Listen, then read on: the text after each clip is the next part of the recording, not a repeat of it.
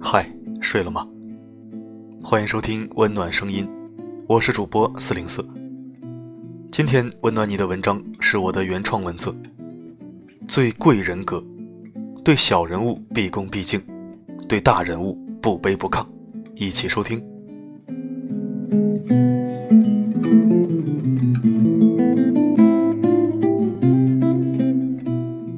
本文的标题，我是拿捏了很久的，是用人格好呢，还是用人品比较合适？查阅百科知识，人品是指人的品质和品格，人格则是做人的尊严、价值和品格的总和。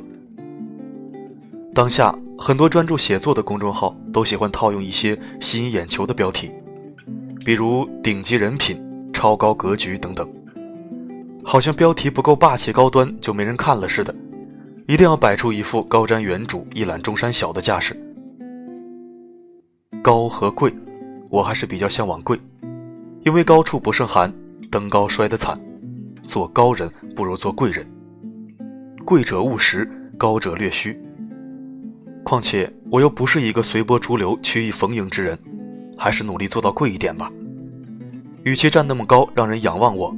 仰望必生妒恨，不如让人觉得跟我在一起更值得、更有意义，来的实在些。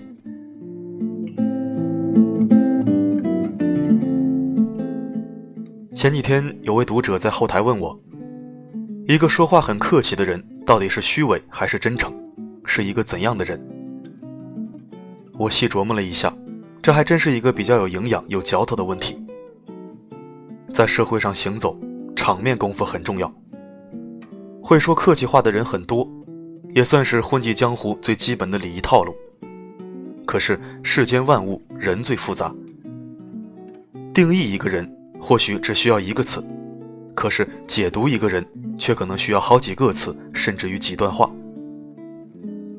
我回复这位读者：讲话客气不是坏事，这是人与人打交道的基本礼仪。重要的是这个人什么时候会客气，会对谁客气。是习惯性客气还是刻意的客气？对方似乎被我搞迷糊了，人家问了我一个问题，却被我反问了三个问题。他调侃道：“全是套路啊！”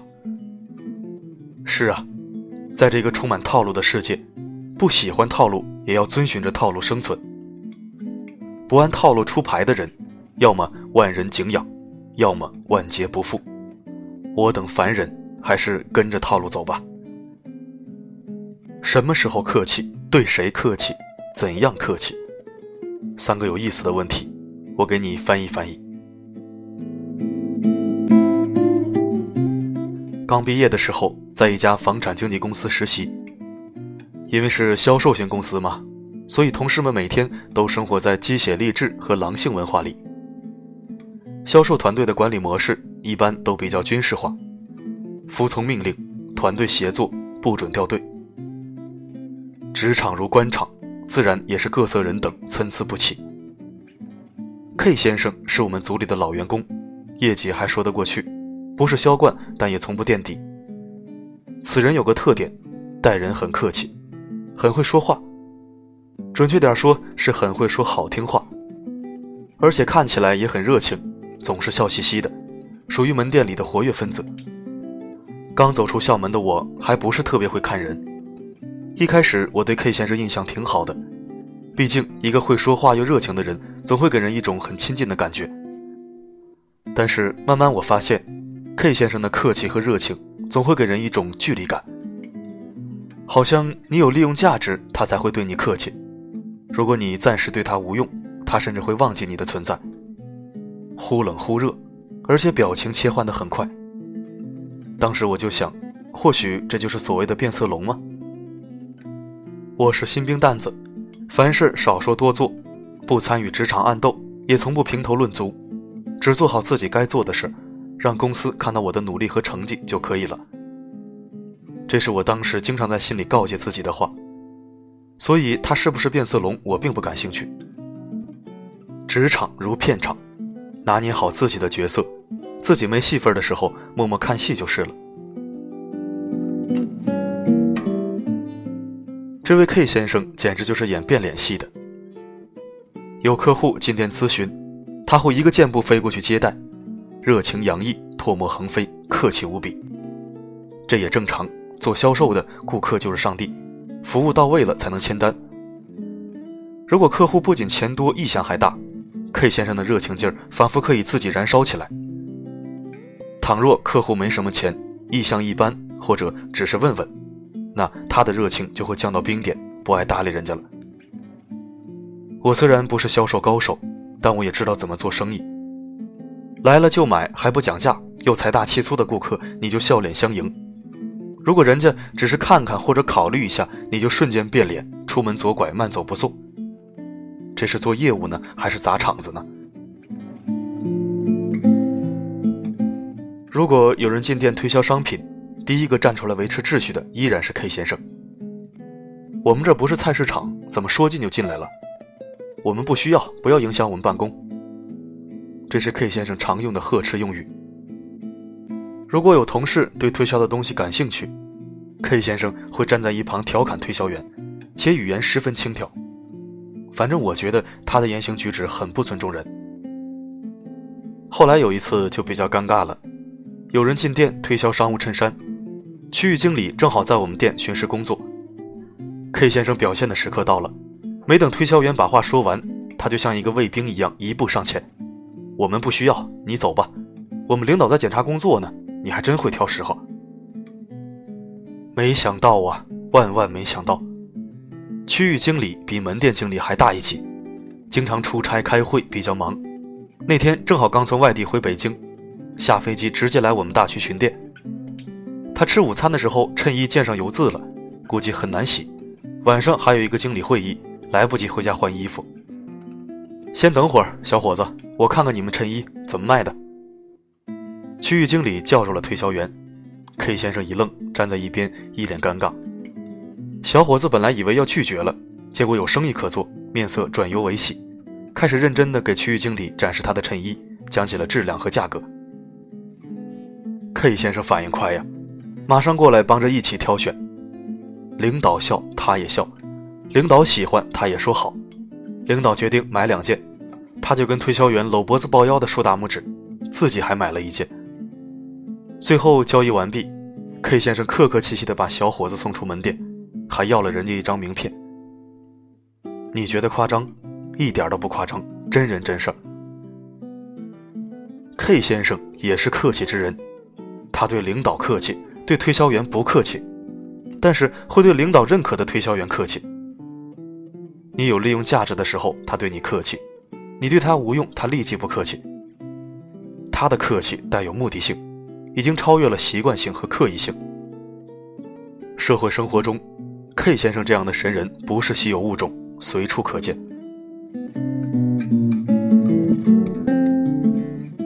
想起我在互联网公司做电话销售的日子，每天打好几百个电话，联系本地各行各业的商家到我们的平台做广告竞价排名，以至于我曾一度厌烦《致爱丽丝》这首钢琴曲。因为几乎大部分电话彩铃都是这首曲子。电话销售是一个需要耐着性子做的职业，不仅需要不厌其烦的狂打电话，还会遇到各种各样的接电话者，有和和气气拒绝你的，也有破口大骂拒绝你的，还有专门跟你扯闲篇聊家常就是不签约的。同事们工作时间紧绷着神经，多多少少都会有点焦虑。办公职场占地很大。一排排的工位纵横交错，经常会有保洁阿姨来回穿梭着扫地、换垃圾桶。有的时候就会在你正在打电话的时候，一不小心碰到你的椅子或者鞋子。不知道是在大公司上班有优越感，还是公主王子脾气，总会有那么一小撮人会对保洁阿姨很不耐烦。扫地不小心碰到他们的鞋子或者椅子，有的人会用厌恶的眼神瞥过去。也有人嘴里冒出轻蔑的啧啧声。我不明白，在一棵大树上做一个可有可无的小树叶，到底有什么好牛的？反正我每次遇到都会帮忙挪一下椅子，或者起身靠边站。阿姨也会仔细的帮我清理工位下面的垃圾。等清理完了，我会说一声辛苦了或者谢谢。阿姨也会积极回应你的感谢。这样互相尊重，不是挺好的吗？曾经有邻座的同事对我说过：“你就忙你的就行了，他们扫他们的。你看你又站起来又挪椅子，嘴巴甜的跟见了领导似的，至于吗？保洁阿姨经常换人，怎么着你还想混个脸熟啊？”我也不说什么，一笑而过。他可能不知道，就因为我对保洁阿姨客气礼貌、以诚相待，我签了好多家政公司的单子。他或许也不会知道，因为我每次进出园区都跟保安大哥打招呼，说谢谢辛苦了。大哥把每次进出的访客公司和联系方式都给我做成电话资料了。当然，我只缺发短信，不直接打电话，这样既不打扰客户，又不会坑了保安大哥。没有人会知道，我在这些资料里面挖掘出了多少大客户。在功成名就之前，我们都是小人物。即使出人头地了，大人物这个称号也是别人赠予的，而不应该是我们自诩的。在平常的日子里，就因为尊重小人物，我获益良多。不仅仅是他们因为我的一句道谢和一声感恩，就赠予我一份力所能及的大礼，更让我感到温暖欣慰的是，他们对你的真情回馈是持久的、专一的、不掺杂质的。以貌取人。媚上欺下，是古今常见的人性弱点。可是你仔细去看，那些趋炎附势、盲目谄媚之徒，最终结局都不太乐观。轻者众叛亲离、抑郁终老，重者潦倒不堪、骂名远扬。鼓励尊重小人物，并不是就要你藐视大人物。对于领导或者权威，必要的尊敬和遵从是不可或缺的。但是。真正卓越的领导者，他们需要的是知进退、识大体、懂分寸、有想法的臂膀，而不是一个只知道溜须拍马、见风使舵的奴才。我们不要做无脑一根筋的蔑视权威者，更不要做一拜三叩首的跪舔权威者，而是要做一个对小人物毕恭毕敬、对大人物不卑不亢的最贵人格者。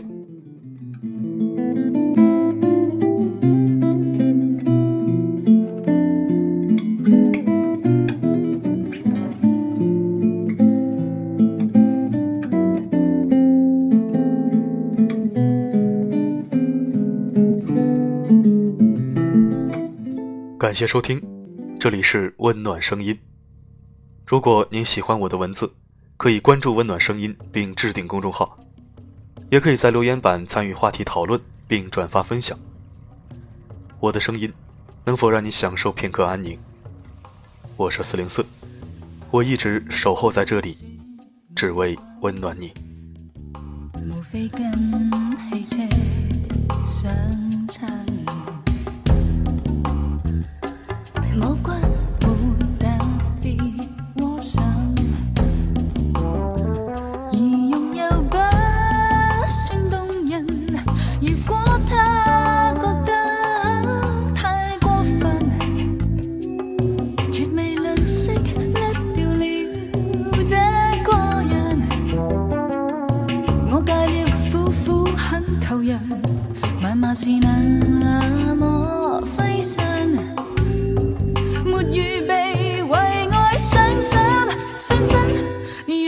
手转身，饰演一位高贵的人。等